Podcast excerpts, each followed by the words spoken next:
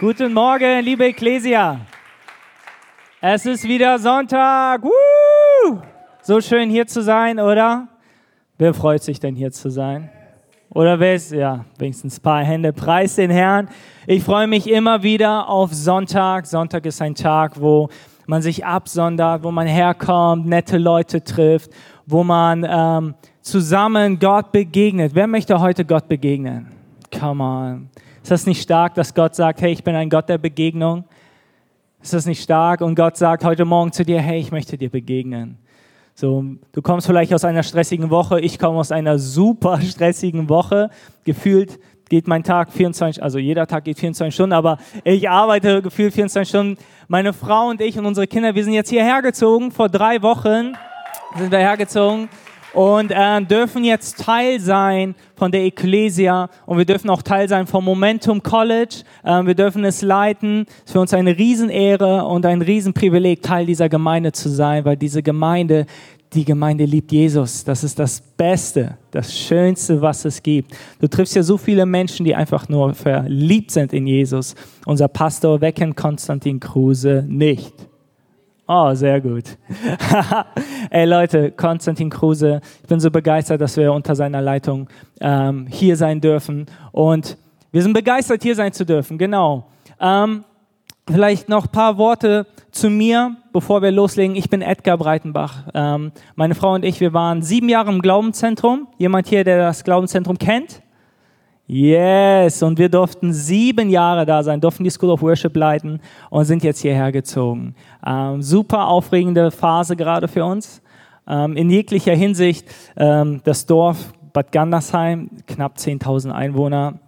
Bist froh, wenn du irgendjemanden triffst, ja, der dir irgendwie erzählen kann, wo du hin kannst. Und hier jetzt Nürnberg, große City, wir lieben es. Ja. Wir lieben Nürnberg, wir kommen ursprünglich aus Düsseldorf, auch eine große Stadt. Und jetzt freuen wir uns wieder hier zu sein, wieder unter Menschen zu sein, unter euch zu sein. Ja.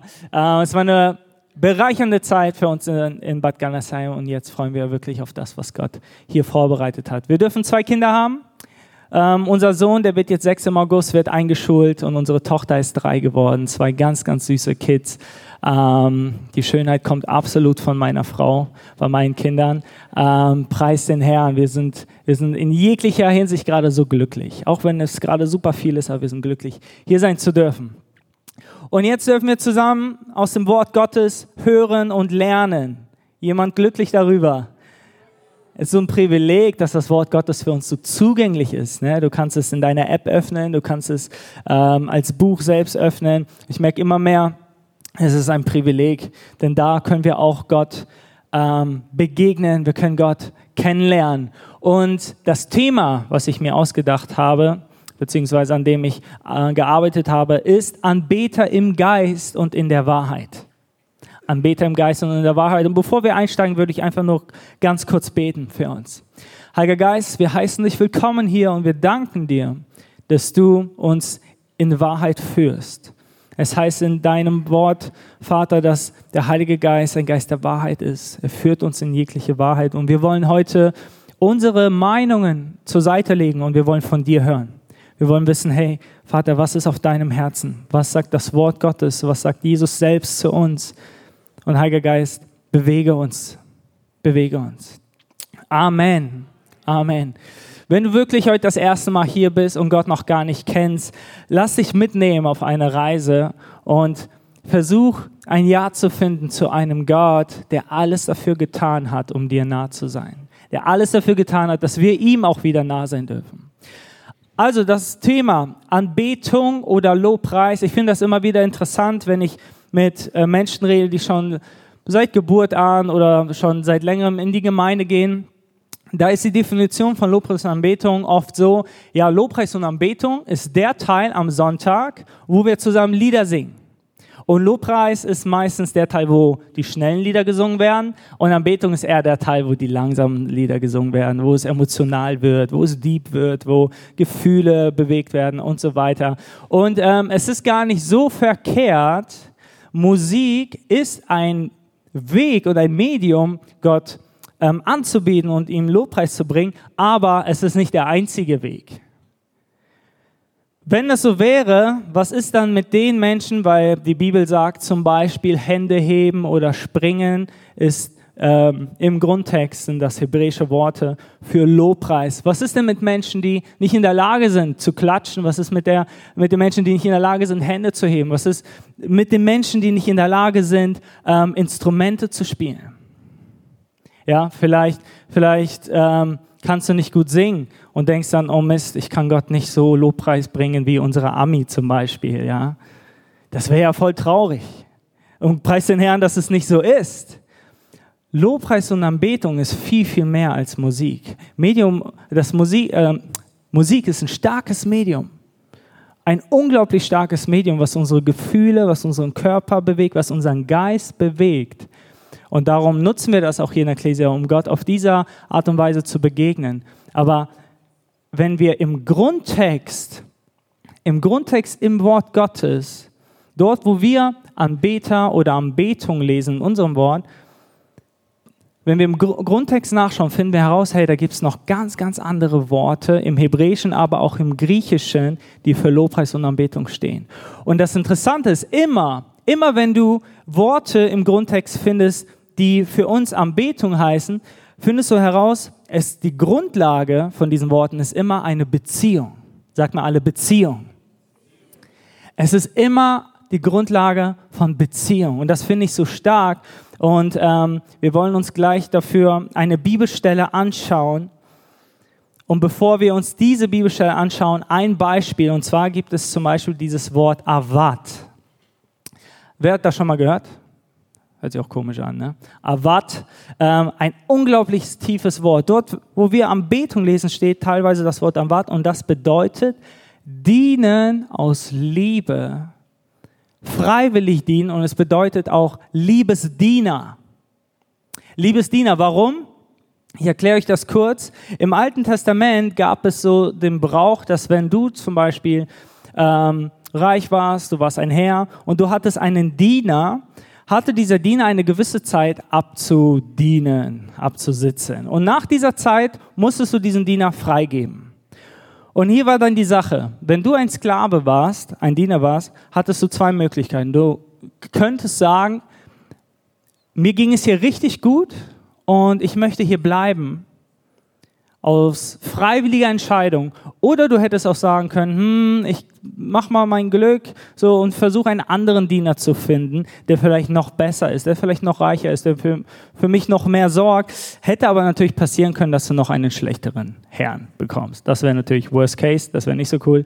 Ähm, in diesem Fall, wenn jemand gesagt hat, hey, ich möchte freiwillig bleiben, nicht mehr aus Zwang oder so, sondern freiwillig. Dann gab es damals ein Zeichen und das war so ein Sklave hat hier am Ohrläppchen so einen Flock durchgejagt bekommen, sage ich jetzt mal.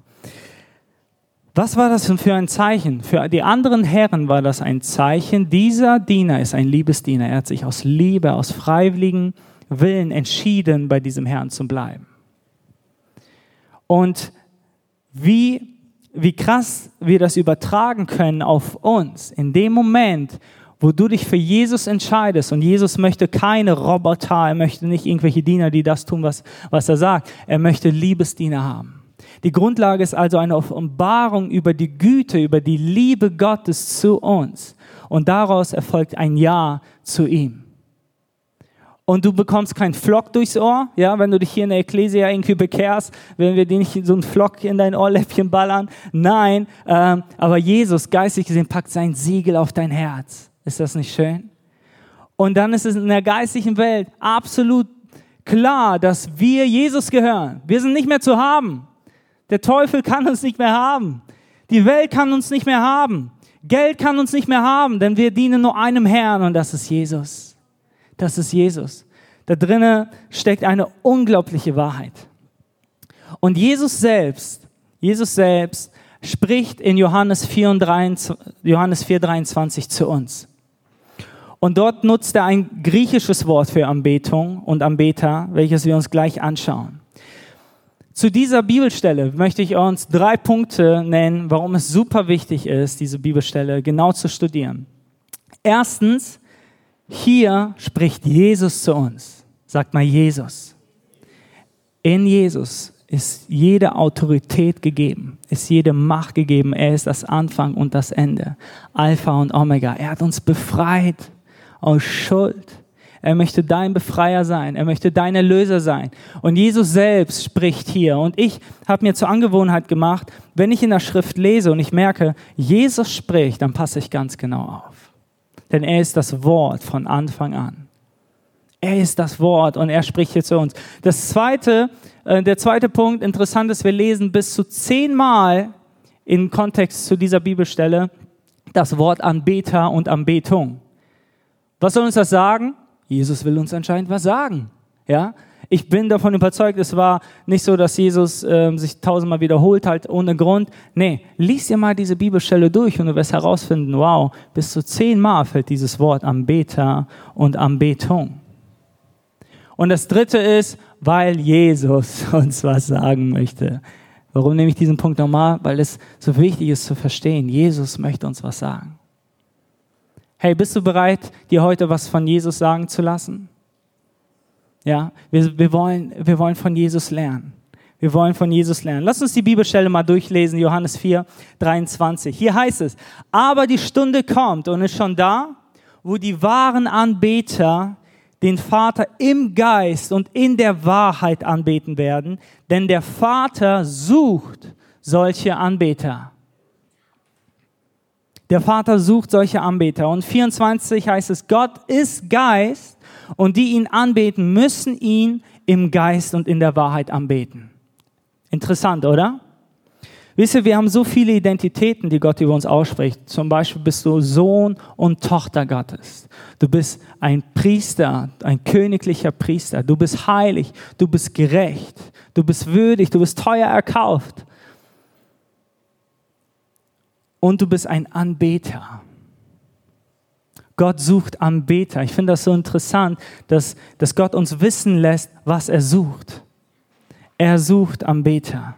Interessant ist ja hier, dass wir in dieser Bibelstelle nicht lesen, dass Jesus sagt, mein Vater sucht Lobpreiser und Lobpreis. Warum? Weil die Grundlage von Lobpreis und, und ähm, Lobpreiser nicht die ist wie von Anbetung.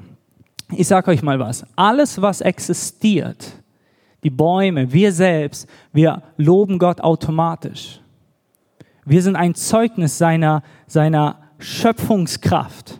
Es heißt, dass die Steine ihn loben. Es heißt, dass die Bäume ihn loben. Alles, was atmet, lobt den Herrn.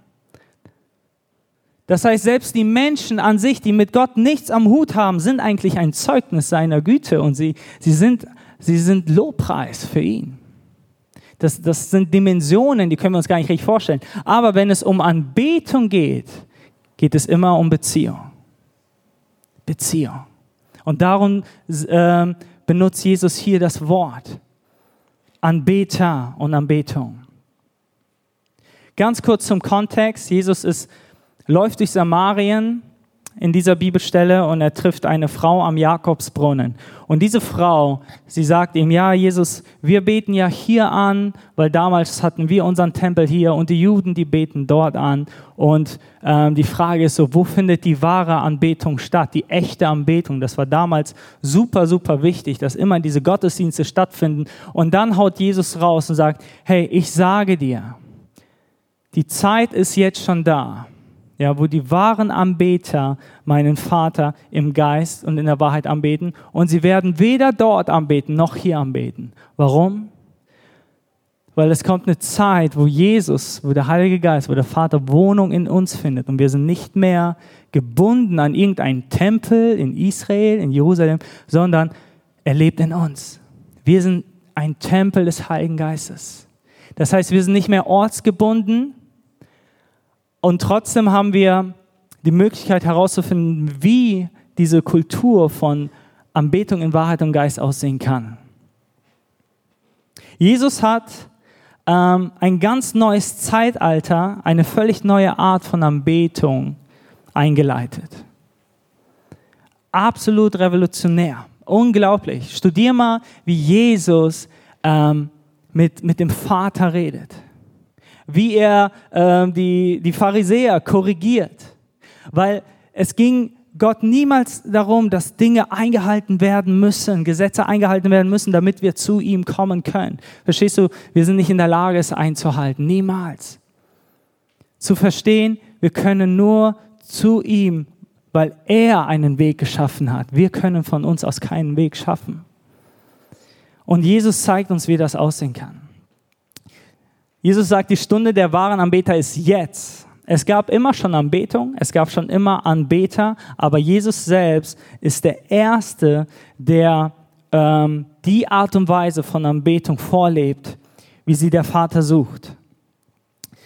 Was ist die Grundlage dafür? Anbeter des Vaters ist Anbetung, die auf eine Sohnschaft gegründet ist. Jesus wusste, er ist ein Sohn des Vaters. Weißt du, dass du dass der Vater dich so nennt, meinen Sohn, meine Tochter. Wisst ihr, es ist, ähm, wenn mein Sohn und meine Tochter nach Hause kommen, dann sind sie völlig frei. Die fragen mich nicht, hey Papa, darf ich ähm, was dem, aus dem Kühlschrank nehmen und was trinken? Die gehen an den Kühlschrank, weil die wissen, was meines ist auch, das gehört auch denen. Und wenn du weißt, dass du ein Sohn und eine Tochter bist, eines Gottes, das musst du dir mal geben. So, was gehört alles Gott? Und Gott spricht dir zu, hey, das Erbe, was Jesus gehört, gehört auch dir. Wow. Wow. Anbeter des Vaters, die Sohnschaft bedeutet, etwas anzubeten, was man kennt, eine Beziehung zu haben zu jemandem, den man kennt. Es würde keinen Sinn machen, wenn ich euch sagen würde, meine Frau ist die Liebe meines Lebens, aber stellt euch mal vor, ich rede null mit ihr, ich habe hauptsächlich Beziehungen am Tisch mit ihr, weil sie für mich kochen soll. Ansonsten bin ich weg und dann ist es auch gut. Und ich würde euch immer sagen, hey, meine Frau ist das Beste für mich, ist das Wichtigste für mich. Ähm, das würde keinen Sinn machen. Die Frage ist, wie sieht meine Beziehung zu meiner Frau aus? Ist sie wahrhaftig? Ist sie ehrlich, die Beziehung? Und das Interessante auch dazu ist, wenn es wahre, wahre Anbetung gibt, muss es ja auch irgendwo falsche Anbetung geben. Eine Anbetung, die nicht so ist, wie sich der Vater vorstellt.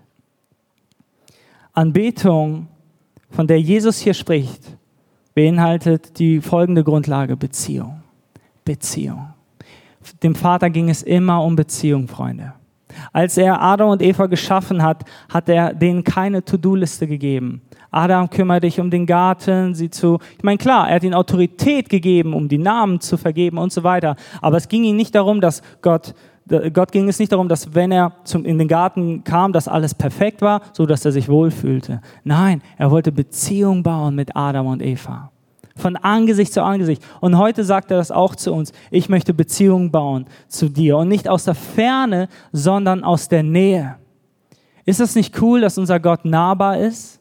Wisst ihr, ich rede manchmal mit Menschen, die an andere Götter glauben und ich frage den, hey, redest du manchmal mit Gott? Hast du schon mal so seine Nähe wahrgenommen?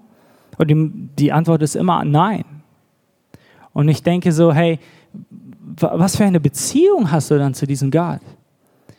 Und dann bin ich so dankbar und denke, wow, Gott hat sich mir offenbart. Ich durfte erkennen, dass er der wahre Gott ist und noch viel mehr, er möchte mir nah sein. Er möchte dir nah sein. Und wir dürfen ihm nah sein. Wie cool ist das? Die Grundlage oder das, äh, das Wort, was Jesus hier benutzt, das wollen wir uns mal ganz kurz anschauen. Das ist das griechische Wort für Anbetung. Und das finde ich ja so interessant. Wir lesen einfach nur Anbeter und Anbetung. Aber was les lesen wir im Grundtext? Da ist das Wort proskinitis. Sagt mal alle proskinitis. Lustiges Wort, ne? Proskinitis, das Verb wäre proskuneo. Und wisst ihr, was das bedeutet? Es bedeutet ein Diener einer Gottheit und im Verb bedeutet es folgendes, jemand, der auf die Knie geht vor seinem König und noch, darum bringt Jesus das auf so eine Intimität, er sagt, jemand, der die Hand eines Königs küsst. Küssen. Vielleicht für dich jetzt so komisch, okay, was, was will er mir jetzt da vorne sagen? Wie, wie kann ich Jesus küssen? Ähm, hey, hier ist die Sache. Früher war es völlig normal, auf die Knie zu gehen vor einem König. Es war völlig normal, wenn du ein Anliegen hattest und du bist vor dem König getreten, bist du auf die Knie gegangen. Es war völlig normal, dass wenn, ähm, wenn ein König ähm, herausfinden wollte, ob er angenommen ist als König, dass er das daran sieht, ob sich jemand vor ihm verbeugt oder nicht. Und das finde ich so interessant. Versteht ihr? Ähm, ich versuche immer herauszufinden, so was die Kultur und was die Gedanken Jesu waren bezüglich der Beziehung zum Vater. Und wenn ich dann weiß, wow, ähm, Jesus sagt, Gott sucht welche, die sich freiwillig vor ihn beugen. Und das muss nicht immer körperlich sein, aber die Herzen, die gebeugt sind vor einem Gott, vor einem Vater. Und die sagen, hey, ich nehme dich an als mein König. Jesus ist gekommen als ein Lamm. Er wird wiederkommen als ein Löwe, als der König, als unser König, als der, der, der regieren wird, ja, über alle Zeiten und jetzt schon regiert. Das sind Dimensionen, wo ich, wo ich mir auch immer sagen muss, hey, diese geistliche Welt, Jesus, Gott selbst, waren lange bevor ich entstanden wurde. Macht das Sinn für euch? Das heißt, was sind die Maßstäbe? Die Maßstäbe sind die Gedanken Jesu. Und ich finde das so, so stark, dass wir von Jesus hier hören dürfen, wie wir, dem, wie wir dem Vater begegnen dürfen. Und jetzt kommt was ganz, ganz Wichtiges. Gott ist nicht an einem Ritual oder an einer Anbetung an sich interessiert. Ist er nicht. Nicht in erster Linie. Er ist in erster Linie an dir interessiert. An dir ist er interessiert. Er sucht keine Pastoren in erster Linie, er sucht keine Apostel, er sucht keine Propheten, er sucht keine Missionare, er sucht keine Musiker oder Lobpreiser in erster Linie, sondern er sucht dich. Gott hat sich auf den Weg gemacht, seitdem die Beziehung zu Adam und Eva getrennt wurde, hat er sich auf den Weg gemacht, um einen Weg zu finden, um wieder Beziehung zu bauen zu den Menschen. Und preis den Herrn, durch Jesus Christus ist es vollbracht. Der Weg ist frei. Der Weg ist zugänglich. Ist jemand dankbar dafür? Ist jemand dankbar dafür, dass wir hier kein Lamm schlachten müssen, um irgendwie Jesus zu begegnen, dem Vater zu begegnen, sondern du darfst kommen Du darfst kommen, wie du bist. Du darfst kommen, wie du bist und die Liebe Gottes annehmen. Das ist so stark. Der Vater sucht Anbeter. Wisst ihr, im Neuen Testament gibt es zwei Dinge, die ich herausgefunden habe, die Gott sucht. Das erste ist, er sucht Verlorene und er sucht Anbeter. Vielleicht hast du noch was anderes gefunden, dann kannst du gerne nochmal auf mich zugehen. Aber das sind die zwei Sachen, die ich im Neuen Testament gefunden habe. Gott sucht ähm, Verlorene und Anbeter. Hey, und wenn wir doch sagen, wir lieben Gott, sollten wir dann nicht auch sagen, okay, Gott, was, was meinst du denn jetzt damit, dass du Anbeter suchst, die dich im Geist und in der Wahrheit anbeten?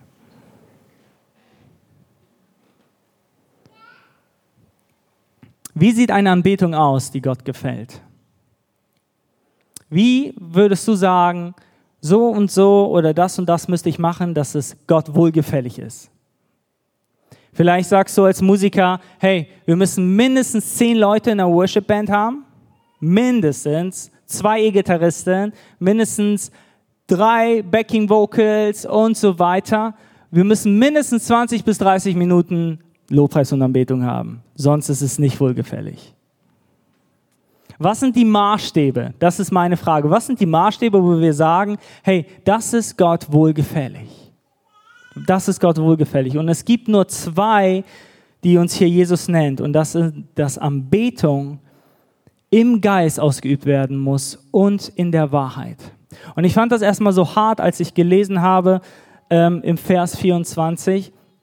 Gott ist Geist und die, die ihn anbeten möchten, müssen ihn müssen ihn in Geist und Wahrheit anbeten. Jetzt kannst du sagen, boah, das, das finde ich jetzt zu eng, Gott. Das finde ich zu streng von dir. Das, da bin ich überhaupt nicht so der Typ dafür. Ähm, ich will lieber meinen Weg finden. Und hier ist die Frage, sind wir bereit zu sagen, hey Gott, was, was hast du dir dabei gedacht? Und ich sage dir eins, es gibt nichts Besseres, als in die Fülle der Gedanken Gottes zu kommen für unser Leben, denn, denn das ist wahre Freiheit. Das ist wahre Fülle. Wisst ihr, ähm, die größte Freiheit und Fülle finden wir, wenn wir gebunden sind an Gott. Die größte Fülle an Leben und Freiheit finden wir, wenn wir gebunden sind an Gott, wenn wir an seinen Gedanken gebunden sind. Okay, wir wollen uns kurz angucken, was Anbetung im Geist sein könnte. In dem Moment, weil es im Vers 24 heißt, Gott ist Geist und wir müssen ihn im Geist anbeten, ist gemeint, dass wir ihn von Augen oder äh, von Angesicht zu Angesicht erst dann begegnen können, wenn wir ein Ja zu ihm finden im Herzen, wenn eine Überführung, wir nennen es eine Neugeburt stattgefunden hat. Wisst ihr warum? Weil Gott ist absolut heilig. Wer glaubt, dass Gott heilig ist? Wisst ihr, Gott ist so heilig, dass im Alten Testament es so war, dass wenn der Priester, der durch, der durch die Stiftshütte gegangen ist, durch das Haus der Begegnung gegangen ist und wenn er nicht jedes Detail beachtet hätte und wäre dann vor Gott getreten, dann wäre er sofort tot umgefallen. Jetzt kannst du denken, boah Gott, du bist viel zu krass, was ist denn los mit dir? Ich kann dir eins sagen, du kannst dir so ein cooles Flugzeug bauen, würde niemals gehen, aber bau dir mal so ein fiktiv so ein Flugzeug und flieg zur Sonne desto näher du zur Sonne kommst, desto näher merkst du, oh, hier, das ist ganz schön heiß, ja. Und du kannst so nah fliegen, dass du sogar verbrennst. Und jetzt kannst du sauer sein auf die Sonne und sagen, Sonne, was ist mit dir los? Du bist so schön, ich will zu dir fliegen und jetzt verbrenne ich in deiner Nähe. Aber so ist Gott. Nichts hat Bestand vor ihm. Nichts. Die einzige Möglichkeit, wie wir vor ihm Bestand haben können, ist das Blut Jesu. Ist das Blut Jesu. Es ist die Wahrheit. Es ist nicht etwas, was ich herausgefunden habe, irgendwie ein Jahr, das steht in seinem Wort. Jesus selbst sagt es. Durch, durch mich, sagt Jesus, haben wir, habt ihr Zugang. Im Geist, durch den Geist, befähigt durch den Geist, in Beziehung zum Geist, in der Dimension des Geistes. Es ist über dem, was wir kennen. Es ist Anbetung im Geist, was uns Jesus hier sagen möchte. Anbetung im Geist ist lebendige Anbetung. Sagt mal lebendige Anbetung. Hey, wir wollen hier Spaß haben. Wir wollen hierher kommen und wir wollen erleben, dass der Geist Gottes uns in, in die Fülle des Lebens führt. Wir als Ekklesia wünschen uns, dass du von ähm, vom Welcome Team zum Goodbye in der ganzen Zeit hier ähm, Leben erfährst, dass du Gott begegnest und das ist nur in Gott möglich. Es ist nur in Gott möglich. Wir, versteht ihr, die Ekklesia saß nicht hier und hat sich so ein Konzept ausgearbeitet, wie kann man Menschen manipulieren und so, dass sie gut drauf sind. Nein. Sie haben erkannt, in Gott ist die Fülle an Leben. Und wir können es kultivieren, können es ausleben. Wenn du das erste Mal hier bist und denkst, hey, es kann nicht sein, dass alle hier so nett sind und gut drauf sind, das ist doch irgendwie fake. Hey, in Jesus ist es möglich. In Jesus ist ist das möglich. Anbetung im Geist ist kraftvolle Anbetung. Kraftvolle Anbetung, warum? Weil der Geist Gottes nicht so ein ruhiger, äh, schüchterner Geist ist. Nein, als der Geist Gottes fiel, ja, lesen wir in der Apostelgeschichte, da geschah Heilung, da geschah Wiederherstellung. Kraftvolle Anbetung. Dynamis ist das Wort im Grundtext. Eine Explosionskraft im Geist.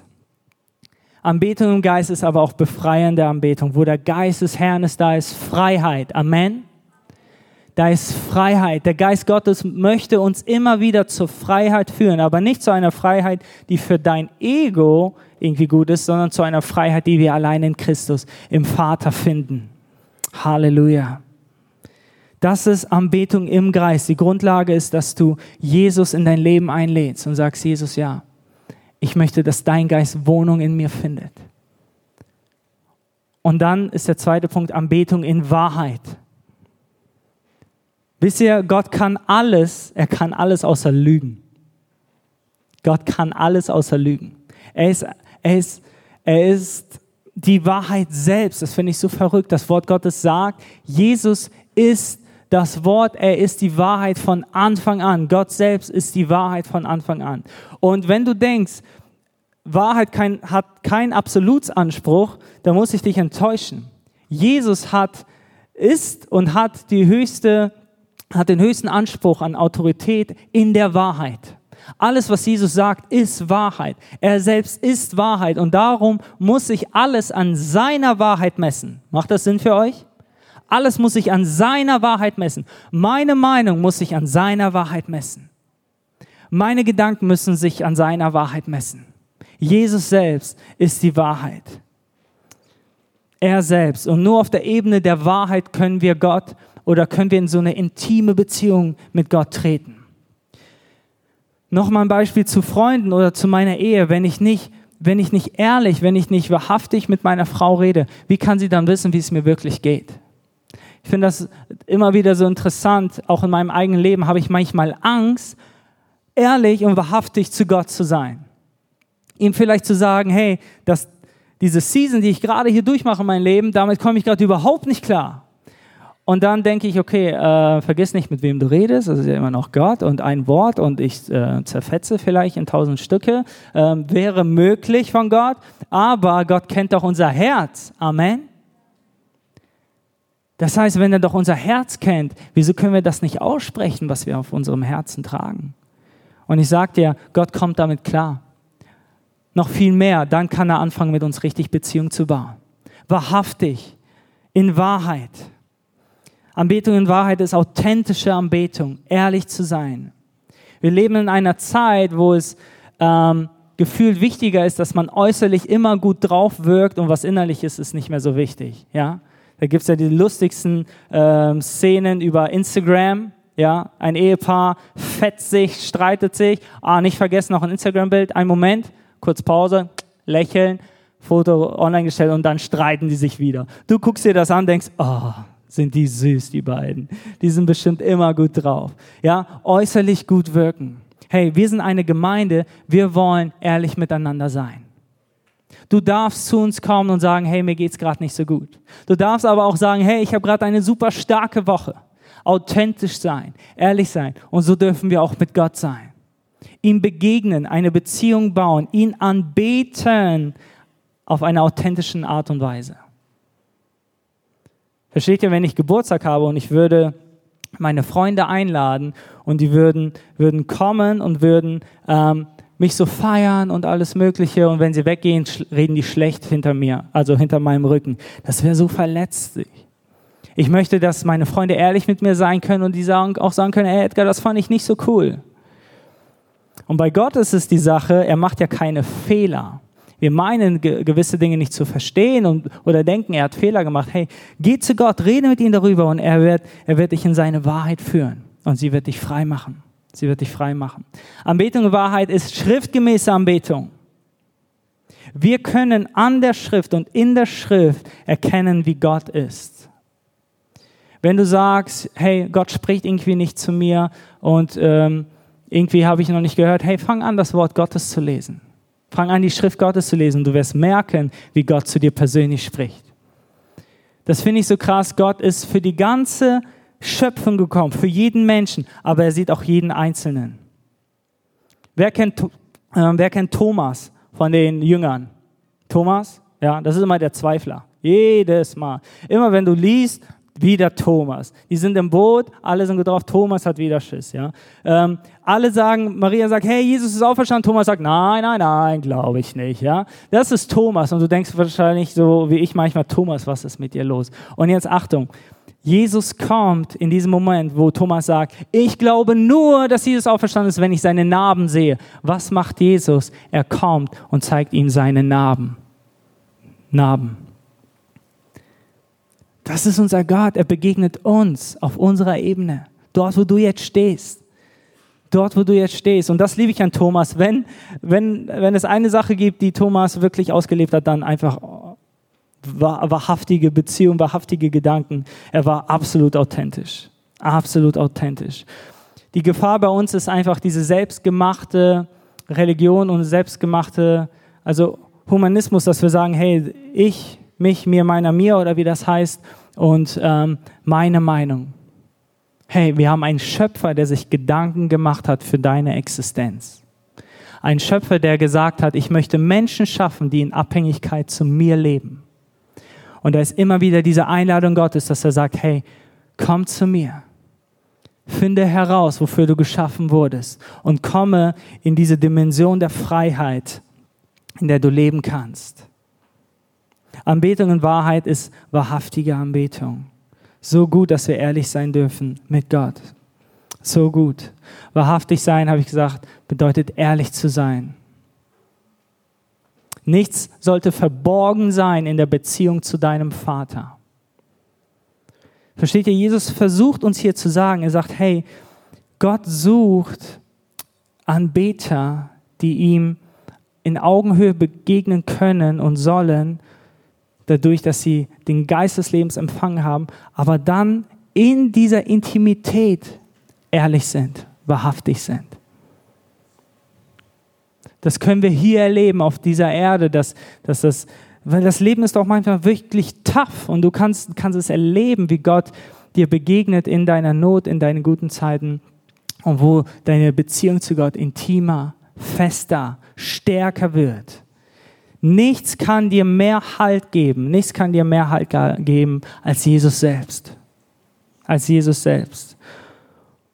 Zu den letzten zwei Punkten. Ich möchte nochmal, dass wir das ganz, ganz stark verstehen. Du liest in diesem Wort nicht, der Vater sucht in erster Linie Anbetung. Der Vater sucht Anbeter. Er sucht dich. Und wenn du das Wort Gottes ein bisschen kennst, dann findest du heraus, dass Jesus, nachdem er getauft wurde, ist er ja in die Wüste gegangen und da wurde er versucht.